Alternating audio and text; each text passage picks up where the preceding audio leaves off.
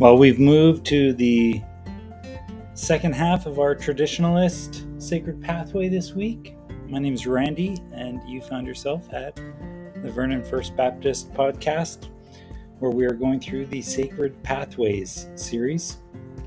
And last week, we looked at uh, the traditionalist pathway through feasts and calendars, and this week we look at symbols and liturgy, how we do things in a service and uh, different traditions have done that in different ways. But we find out that we all have we all have a liturgy this week, and uh, take a look at what are some of the strengths and maybe some things we need to watch out for with this. So enter in with us once again.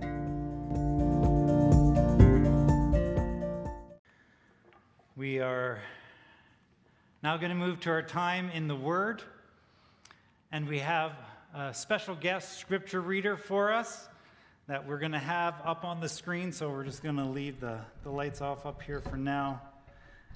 And I will turn your attention once more to the screen. You can go ahead with that, Helen.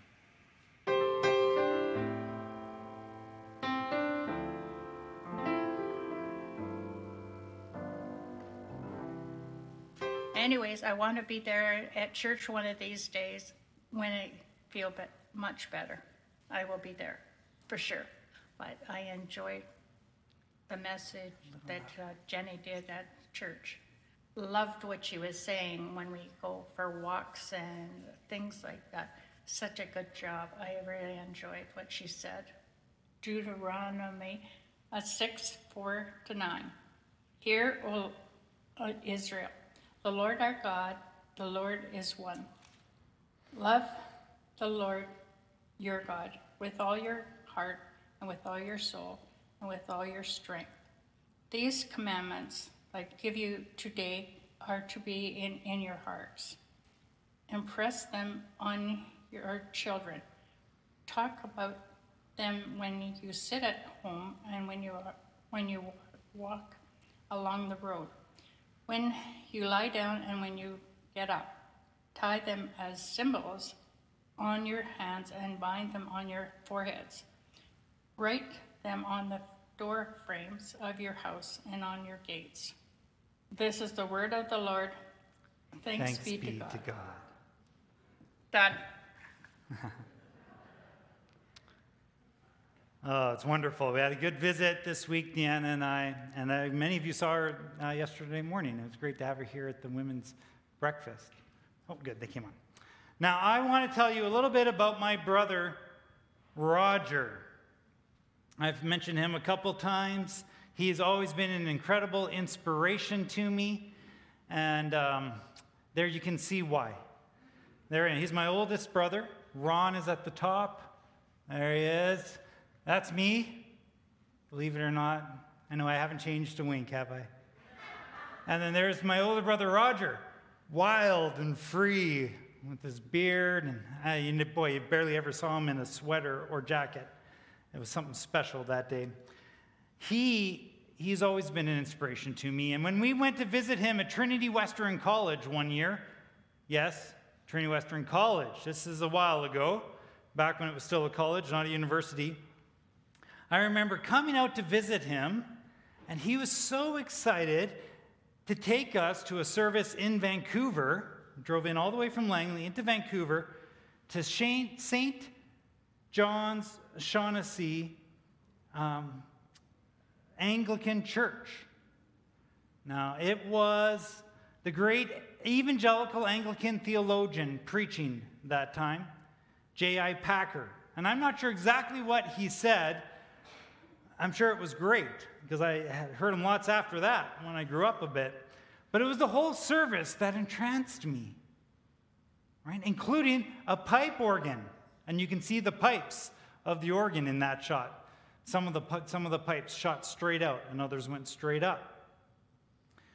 There were cushioned footrests for us, which I later found out were actually they were kneelers, yes. And we even used them in that service. Couldn't believe it. And my brother was not the only college age young person there. It was packed out with young people, believe it or not. This ancient, to me, ancient, traditional, even liturgical church with read prayers, standing and kneeling, and a pipe organ was filled with young people. What is going on? And I know that many of them, especially those that were at Trinity, that had come in for the service, weekly were coming in, many of them had grown up in a classic evangelical church, much like ours. They sensed that there was something different there, something perhaps a bit deeper, they might say, something even uh, more substantial than they had experienced. What? What was my hippie of a brother doing there? Why did he want to take us? And why, as a preteen, was I immediately intrigued by this? I'd say because, at least in part, perhaps, I am a traditionalist. And that's what we're talking about over these, these weeks, last week and this week. The traditionalist sacred pathway. Last week we looked at how traditionalists use feasts and the church calendar, regular rhythms, to help us connect deeply with God. Jesus celebrated the feasts, but also reminded us that these structures were made for us to help us deepen our relationship with Him. We were not made just to follow rules. That's not what they're about. And this week, we're going to take a look deeper at something, things like liturgies, symbols that traditionalists use to deepen their love with Jesus. Now, what do I mean by these things? Liturgies, symbols. I mean the actions and things that we use in public worship and private worship to structure and bring focus. The word liturgy merely means public service, and it's been spiritualized to be public worship. We usually say that the more formal traditions are liturgical, but we all have a liturgy. Some have just been thought out more thoroughly and held firmly. Yet some of our traditions are held firmly too, are they not?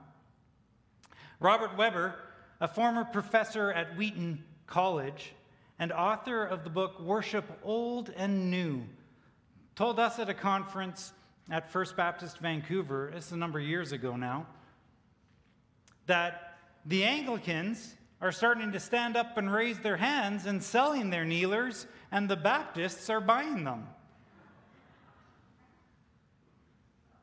He says this uh, three great points that I want to just bring up here. Churches of nearly every tradition are discovering the worship of the biblical and historical traditions.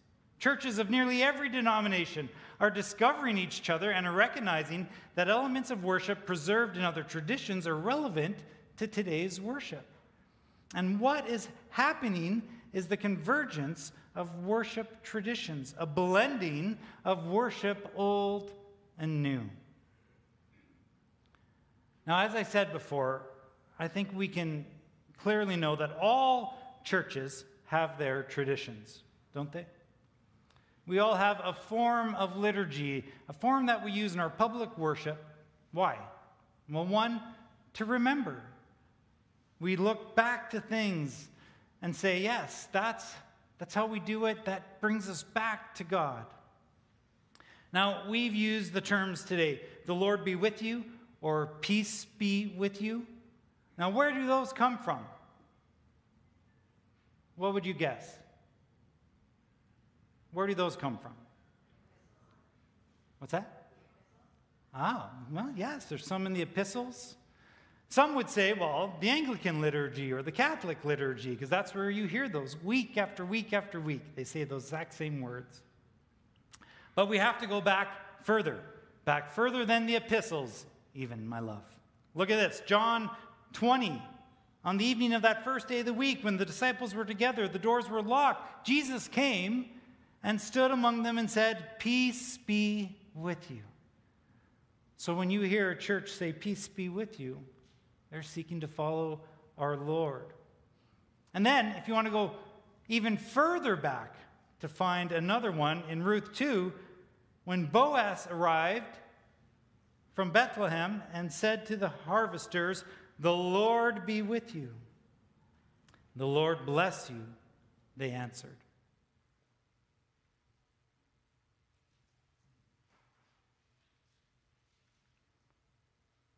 These traditions go way back. They go way back. And so we remember.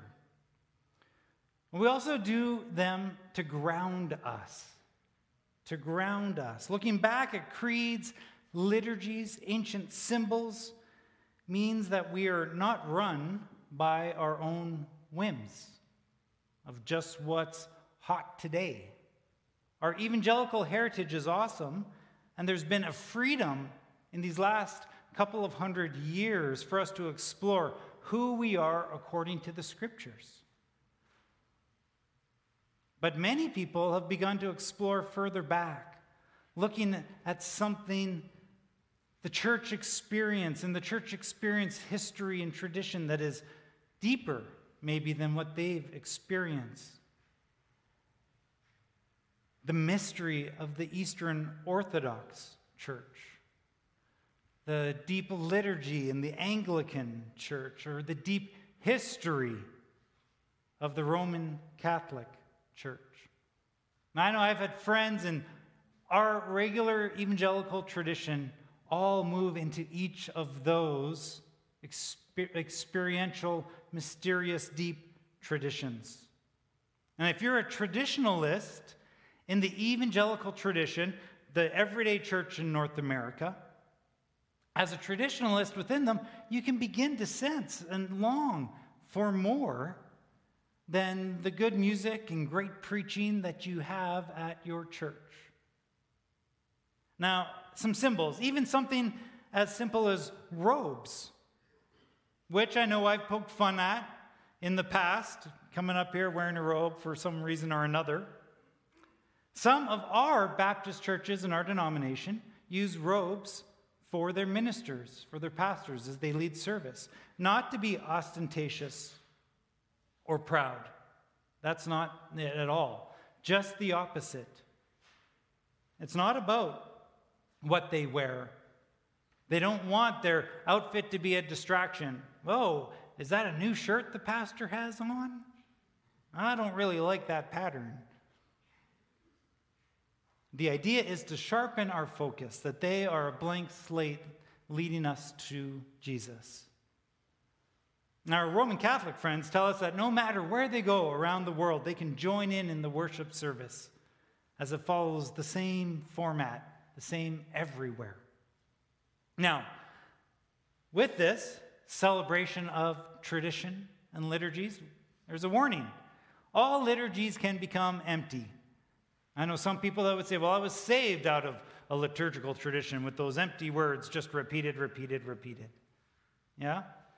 But even three hymns and a prayer and a sermon can just become a repetition and old. God calls us to renewal at the same time as remembering. And weddings are a great example of this. Traditions are key to unpack the deep truth of a covenant as we have a wedding. But most couples enjoy the freedom now of getting married outside. They don't need to get married even in such a beautiful church as ours. And they might use modern songs and even some different outfits. But one usually remains the white dress. Right? One little girl finally got to attend a wedding for the first time. And while in church, the girl asked her mother, Why is the bride dressed in white?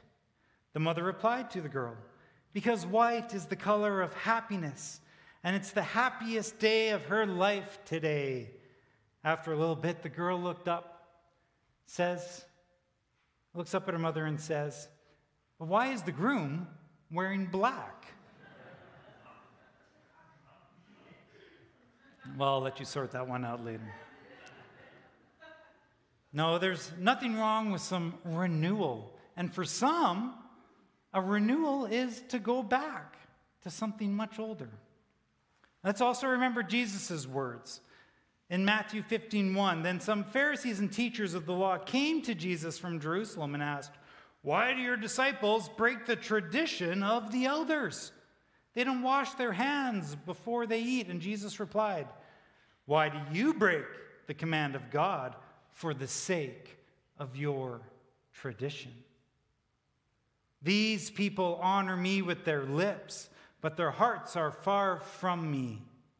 They worship me in vain. Their teachings are merely human rules.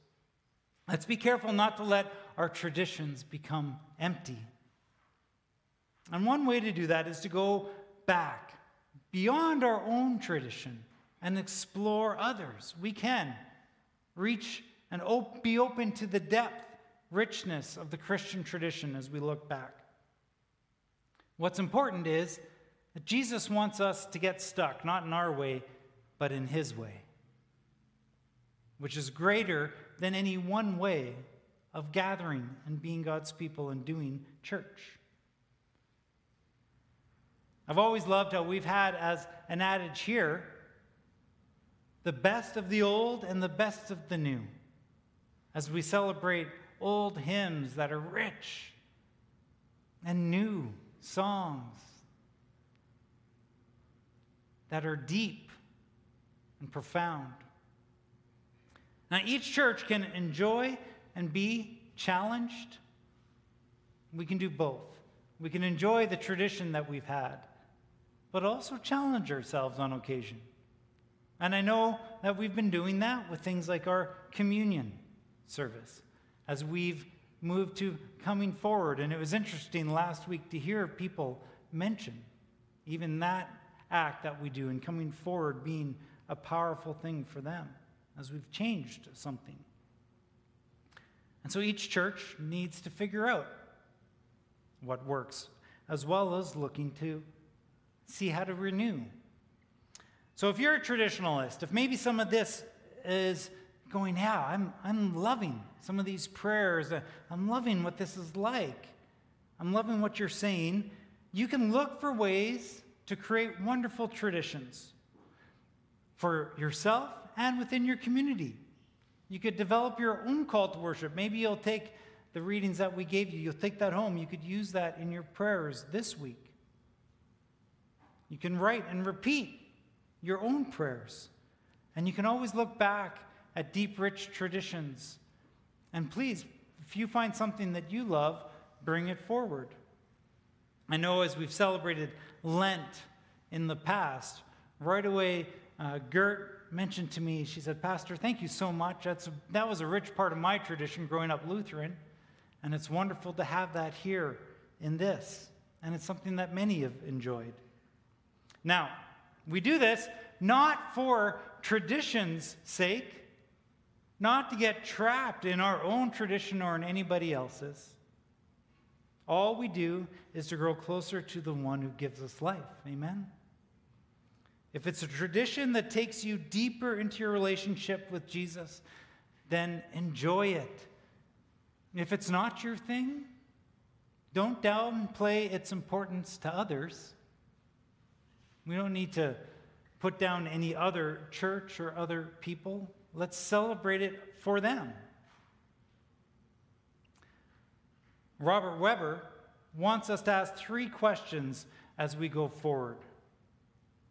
He says this Once churches become willing to recognize the different languages of worship that relate worship to content, structure, and style, a worshiping community is in a good position to think more clearly about its own worship.